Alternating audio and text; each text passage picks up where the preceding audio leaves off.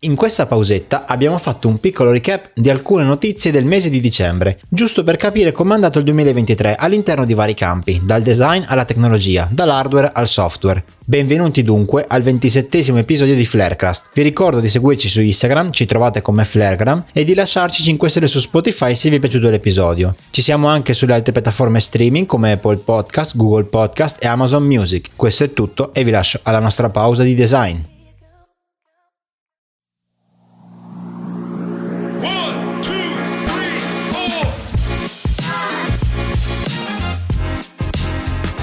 Vi diamo il benvenuto su Flarecast, una pausa di design. Bentornati in questo 2024 che sarà ricco di sogni e esperienze per quanto riguarda il nostro lavoro. Come avete passato la fine dell'anno, ragazzi? Io molto bene, sono carico. Anch'io devo essere sincero, sono carico anch'io per quest'anno. Abbastanza carico anch'io, sì. Ci sta, dai, ci sta. Speriamo che questo 2024 sia un buon anno per noi. Con Flare devo dire che comunque è stato un anno ricco di cose, ricco di esperienze. Ho fatto, per chi ci segue anche su Instagram, ho fatto un piccolo wrap di quello che è successo durante il 2023 tra workshop e il podcast, che abbiamo raggiunto i 26 episodi. Diciamo che piano piano stiamo ingranando, stiamo mettendo dentro un po' di cose, sì. Stiamo partendo con molta calma, perché ovviamente non è una cosa che ci occupa a tempo pieno, ma è un nostro per ora è un hobby, se la mettiamo così. Però sta portando, anche se poche, molte soddisfazioni, se devo essere sincero. Comunque bentornati in questo episodio. Come anticipato nello scorso, vogliamo un attimo parlare in generale delle ultime notizie. Facciamo un TG Flarecast come i vecchi tempi durante la prima stagione, e abbiamo cercato di fare un attimo una cernica di quello che è successo negli ultimi giorni, ma più che altro nell'ultimo periodo, perché nelle ultime settimane non è uscito tantissimo. Quindi andiamo a cerchiamo di recuperare quello che è successo, quello che riecheggia ancora in questi giorni qua, e di parlarne insieme. Quindi cosa parleremo in generale? Facciamo un attimo un riassunto. Sì, un riassunto che va prevalentemente nel lato di quello che è successo nell'ultimo mese, ma di tutta quella wave che si porta dal 2023, cioè dall'inizio fino adesso, come abbiamo chiuso, e quali potrebbero essere anche i risvolti che vedremo con l'arrivo di questo nuovo anno. Esatto, perché quello di cui andremo a parlare essenzialmente è quello che è successo con Adobe e Figma, di questa acquisizione a quanto pare fallita. Parleremo delle regolamentazioni, soprattutto europee, che hanno salvato appunto tra virgolette Figma da Adobe, da questa acquisizione che poteva andare a prendere appunto una fetta troppo grande di competitors.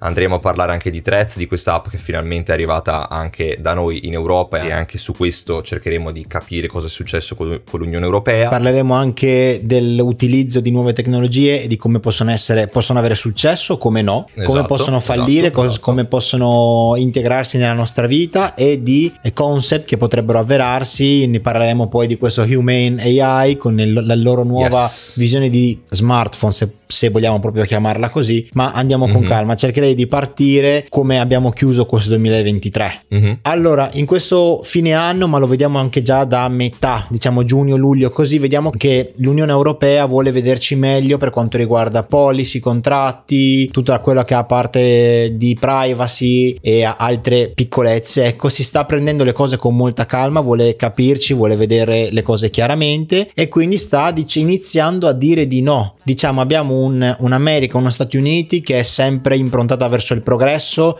senza particolari restrizioni, molto libero. Lo vediamo con l'introduzione di Threads, che è stato preso, scaricato tantissime volte, milioni di miliardi, poi però sono nati i primi disguidi di qua e di là. Invece l'Unione Europea ha detto no, ce la prendiamo con calma, cerchiamo di capire come funziona, quali sono le basi, che cosa viene compreso, di cosa ha bisogno l'app a livello di appunto di privacy, per poi poterla distribuire all'interno dell'Unione Europea. Stiamo vedendo appunto come si stanno un po' prendendo il tempo, appunto anche ad arrivare a negare alcune acquisizioni e transazioni, come può essere quella di Adobe, che ha cercato di acquistare Figma e che purtroppo non ci è riuscita, perché secondo l'Unione Europea non rispettava dei limiti, ecco, per garantire, diciamo, dei competitor, perché al momento Adobe aveva la sua proposta con XD, la controparte poteva essere Figma per lavorare, nel momento dell'acquisto di Figma da parte di Adobe si sarebbe trovato questo buco nel mercato e Adobe avrebbe acquisito una forza importante all'interno di questi software e quindi potrebbe risultare un problema secondo l'Unione Europea. Infatti l'abbiamo visto. Si sarebbe trattato di un monopolio, il che era la preoccupazione di avere anche un rallentamento dal punto di vista di sviluppo tecnologico e altro. Una volta che si ha il monopolio, poi non avendo un competitor, qualcuno con la quale comunque scontrarsi, non c'è neanche più quella spinta di innovazione che potrebbe esserci come avere Figma e XD nello stesso momento disponibile. Sono d'accordo, anch'io stavo appunto per parlare appunto di monopolio, perché comunque Adobe già praticamente ce l'ha nel mondo dei software creativi. Ci sono tante aziende, ci sono tanti programmi che esistono che comunque fanno benissimo il loro lavoro, però oggi come oggi Adobe comunque rappresenta lo status quo dei software creativi. Questa acquisizione di Figma già all'inizio, penso fosse l'anno scorso o metà anno, adesso non mi ricordo, suonava già strana. C'era chi è pro, c'era chi è contro, la maggior parte era contro perché comunque appunto si parlava di monopolio totale appunto per i software creativi. C'era anche chi era pro perché magari, non lo so, dicevano magari entra all'interno del pacchetto Creative Cloud e quindi è un altro programma in più insieme all'abbonamento mensile. Anche lì sì, ci sta, c'era la possibilità che comunque Figma, vi ricordiamo, è gratis fino a un tot. Con Adobe molto probabilmente appunto sarebbe rientrato all'interno di questo abbonamento e per utilizzare Figma dovevi sganciare i soldi. Quindi sono contento che l'Europa e l'Unione Europea e le autorità britanniche abbiano bloccato questa acquisizione, perché secondo me diciamo che era un po' too much. Cioè secondo me c'è un limite. Figma è un'azienda giovane, sta crescendo molto velocemente, è un programma molto forte e molto sentito perché ha una community molto molto molto unita.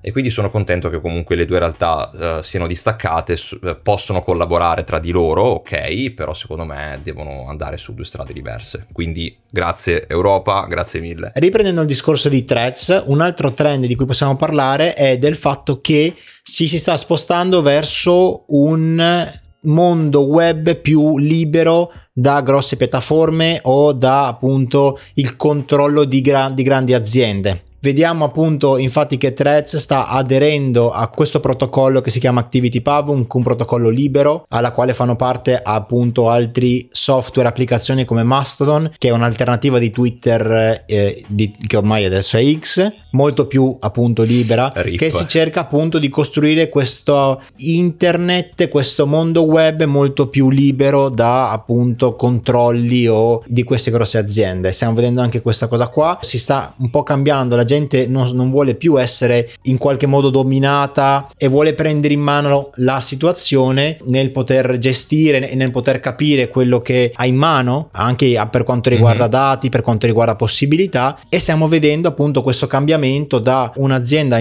che, come possiamo dire, di Facebook ha cercato di stare dentro se stessa, diciamo era lei a decidere quello che si poteva fare e quello che non si poteva fare. Si sta cambiando perché la gente sta prendendo consapevolezza, ed è questo secondo me è una cosa interessante che potremmo addirittura vedere. Esatto, era anche ora, e secondo me potremmo vedere amplificato poi con questo nuovo anno.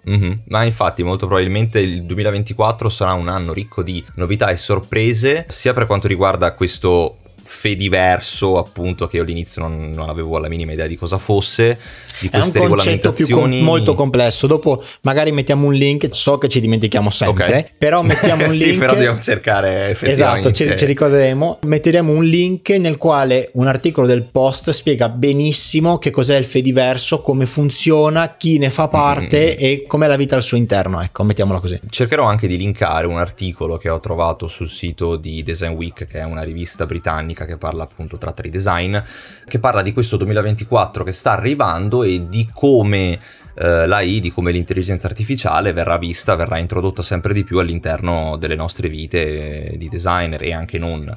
È comunque un sistema sempre più grande, sempre più dentro la nostra vita lavorativa.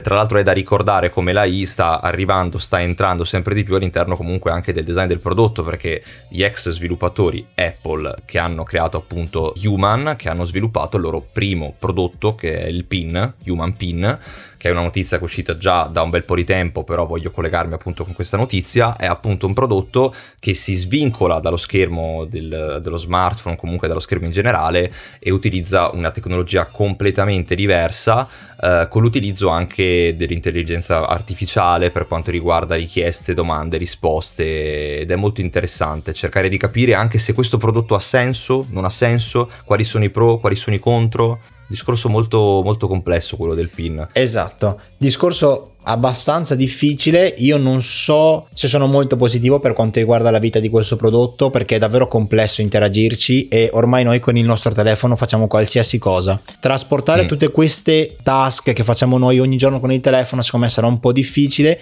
Infatti non abbiamo voluto trattare questa storia, questa notizia prima, perché volevamo prenderci il nostro tempo per capire e riflettere bene sulla fattibilità e diciamo è la durabilità di un progetto del genere. Se devo essere sincero, è molto bello, ho paura che sia troppo per il momento o il periodo in cui siamo noi adesso, se devo essere sincero.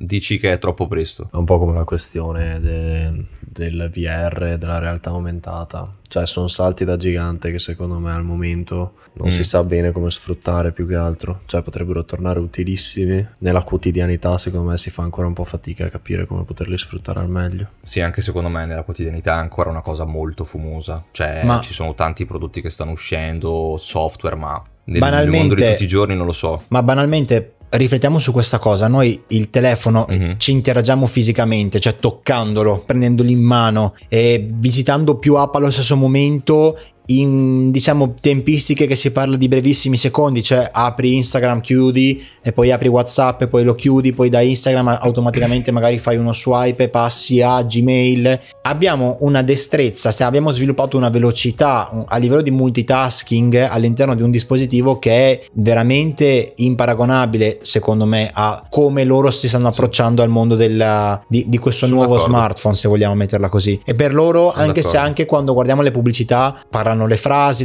sono molto lente, le risposte sono lente, è un task alla volta, non se ne possono fare vari. Io ho paura che non funzioni. In questa vita che è sempre più frenetica, che facciamo sempre più cose allo stesso momento, riceviamo 7 notifiche in giro di 5 secondi, ho paura che un dispositivo così possa funzionare poco. Sì, diciamo che allora è secondo me presto ancora per un dispositivo del genere. L'unico pro che posso trovare all'interno di questa innovazione è che si svincola appunto dallo schermo e ti dà un attimo una sensazione un po' più umana di utilizzo del prodotto, ecco, possiamo dire questo, l'unico pro che posso trovare. Ma nell'utilizzo di tutti i giorni, appunto come hai detto te, non vedo un uso quotidiano dalle persone comunque normali, cioè di fascia media, nel senso non è, cioè noi siamo abituati, come hai detto te, a dispositivi pieni di applicazioni, pieni di ogni tipologia di cosa. Questo pin, sì, figo, non c'è lo schermo, è tutto molto più umano, c'è questo laser che ti punta le informazioni sulla mano, tap della mano per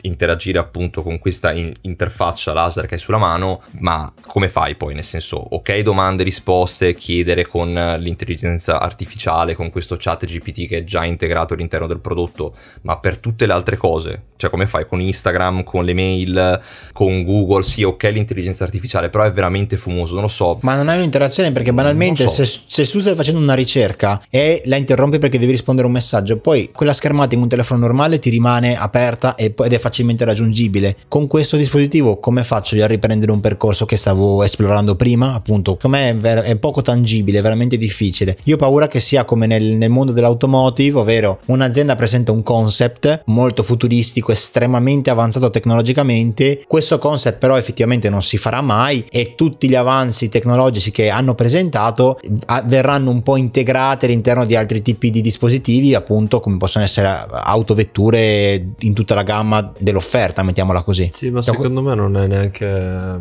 che Ricky prima diceva come posso vedere io Instagram, come posso interagire in quei casi. Forse a parer mio, per come è stato presentato, si cerca anche di togliere un po' quell'importanza ai social, sì, quello che è stata attribuita fino adesso. Quindi cioè, si cerca di utilizzarlo più che altro per il rapporto umano. Forse anche le ricerche, come dicevi Taruccio, non è, cioè non so se considerarla come l'utilizzo primario del dispositivo, cioè secondo me è un qualcosa che serve a rendere più umano le connessioni tra le persone. cioè il messaggio e la chiamata e altro, quindi cercando di non togliere, perché c'è ancora un dispositivo tra i due, però di minimizzarlo, tipo, cioè di renderlo il più impercettibile possibile e far finta che tu stia chiamando senza dover utilizzare un dispositivo, cioè dare quella finzione, dare quel senso di umanità. Ma scusa, ma a sto punto piuttosto proponi degli occhiali con uno schermo integrato e una telecamera frontale e non lo so, anche degli auricolari che quando chiami appunto c'hai la chiamata, c'hai la persona che ti parla qua davanti alla faccia, davanti all'occhio, e tu la senti dall'orecchio. È una cosa molto più immersiva a sto punto. Sì, ma è appunto immersiva. Qua secondo me invece si vuole togliere proprio quel concetto, cioè tu hai una cosa sul taschino che non vedi, che però sta facendo un qualcosa per te, e secondo me l'idea di andare a mettere qualcosa davanti agli occhi delle persone già col VR, visto che non ha avuto sto granché, dopo il VR è tutto un altro discorso, hai che ne parleremo appunto. Sì, hai un affare davanti che pesa tutto, non puoi andarci in giro, vabbè, tutto un sacco di problematiche. Però secondo me l'idea, adesso le persone non sono pronte a quell'idea futuristica tipo Iron Man, di avere gli occhiali con Jarvis che ti guidano, ma perché secondo me non c'è neanche la... non c'è neanche la tecnologia per portarlo alle masse e farlo così. Ma io capisco anche il discorso di Lucio, che è comunque un concept, un qualcosa che, cioè, dopo multinazionali plurimiliardari si mettono a farlo, qualcosa viene fuori, nel senso non scherzano. Però infatti secondo me non siamo ancora pronti, quello sarebbe un passo ancora più da giganti. Quindi facciamo un riassunto della strada che abbiamo fatto fino ad ora. Abbiamo visto un primo trend che sarebbe quello di una maggiore consapevolezza di come si vive sull'internet. Il secondo è l'inserimento dell'intelligenza artificiale su qualsiasi prodotto, dal fisico al digitale, dai software ai telefoni, a qualsiasi cosa. Ormai l'intelligenza artificiale la vedremo ovunque, in qualsiasi posto. Bisogna conviverci. Ci accompagnerà e ci dovremo appunto convivere. Il terzo io vorrei introdurlo, che ne stiamo parlando proprio in questo momento, di fallimenti, successi eccetera eccetera, ed è quello appunto dei fallimenti a livello tecnologico, anche qui sia a livello di hardware sia a livello di software. Abbiamo visto con questo anno che Facebook, in questo caso Meta, sta facendo dei passi indietro insieme a Zuckerberg per quanto riguarda i visori della realtà aumentata. Hanno praticamente smesso di aggiornare o lavorare sul modello Pro per abbassare e lavorare sul Meta Quest, che è un modello un po' più entry level per quanto riguarda i visori. Un'altra notizia shock è Microsoft sta abbandonando proprio il reparto di sviluppo per la realtà aumentata. Anche questo è un passo importante, comunque abbandonare una strada del genere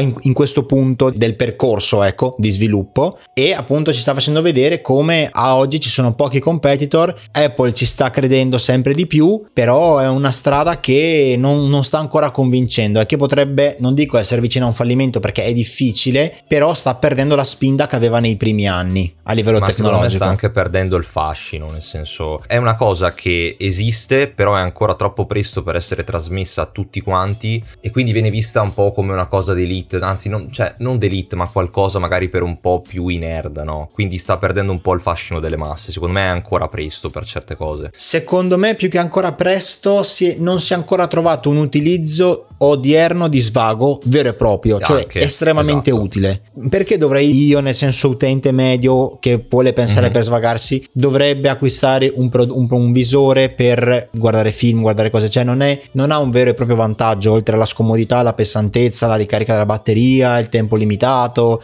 a tutte queste cose qui. Secondo me un po' è quello il problema. Un po' potrebbe essere il fatto che spesso, come abbiamo detto all'inizio episodio, si tende a correre, cioè quando arriva una nuova tecnologia, un nuovo hardware, qualcosa di simile, si tende spesso a correre, si tende ad affrettare i tempi perché si vuole avere tutto subito, si vuole esplorarlo al massimo, a vedere quali sono i limiti di quella tecnologia. Appunto vediamo anche come VanMoof, un'azienda che produce biciclette elettriche, che anche lì il concetto di bici elettrica non è recente, però che ha cercato di unire design e appunto il concetto di bicicletta elettrica, non ha funzionato perché appunto c'erano dei grossi problemi. In particolare c'era la perdita di denaro che non riuscivano a smettere di avere, era difficile cambiare i pezzi, era difficile raggiungere appunto i negozi, qualcuno quando comprava la bici non aveva posto dove ripararla, e poi erano estremamente costose queste bici, non erano facilmente scalabili a livello di produzione, a tal punto che l'azienda questa è stata andata in bancarotta, è stata poi riacquistata.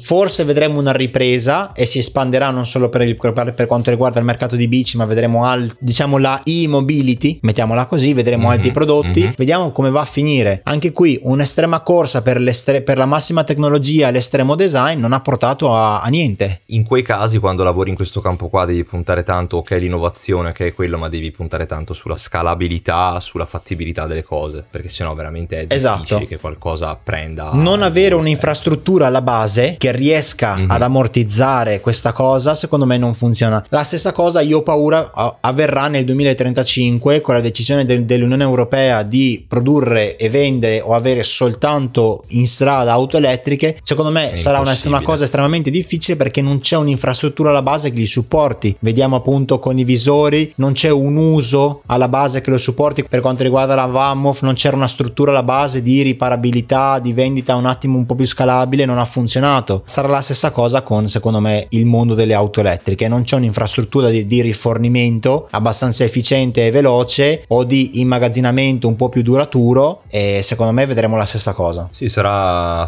un anno bello intenso comunque, perché dal punto di vista comunque della prima parte dell'episodio abbiamo cercato anche di analizzare quelli che saranno un po' alla fine anche i trend, cioè, di quest'anno, perché abbiamo parlato di intelligenza artificiale che ritorna ancora più forte e dobbiamo imparare a conviverci con questa IA e dobbiamo cercare di abbracciarla, perché non è altro che un assistente. La vedremo sempre di più all'interno di software, la vedremo sempre di più all'interno di prodotti, vedremo sempre comunque stati, nazioni o comunità che combattono appunto per la privacy delle persone, per cercare di tutelare comunque gli utenti. Vedremo prodotti sempre più incredibili e speriamo di vedere società, aziende che cercano di fare le cose pensando prima alla scalabilità. Esatto, concludiamo questo episodio con il riassunto che ha fatto Riccardo. Per quanto riguarda il prossimo episodio, noi non vi svegliamo niente perché stiamo lavorando a qualcosa, non diciamo niente perché è un po' difficile, è ancora presto, quindi non sappiamo cosa andremo a fare nel prossimo episodio. Detto questo, ci vediamo fra 2 mercoledì. Noi vi ringraziamo di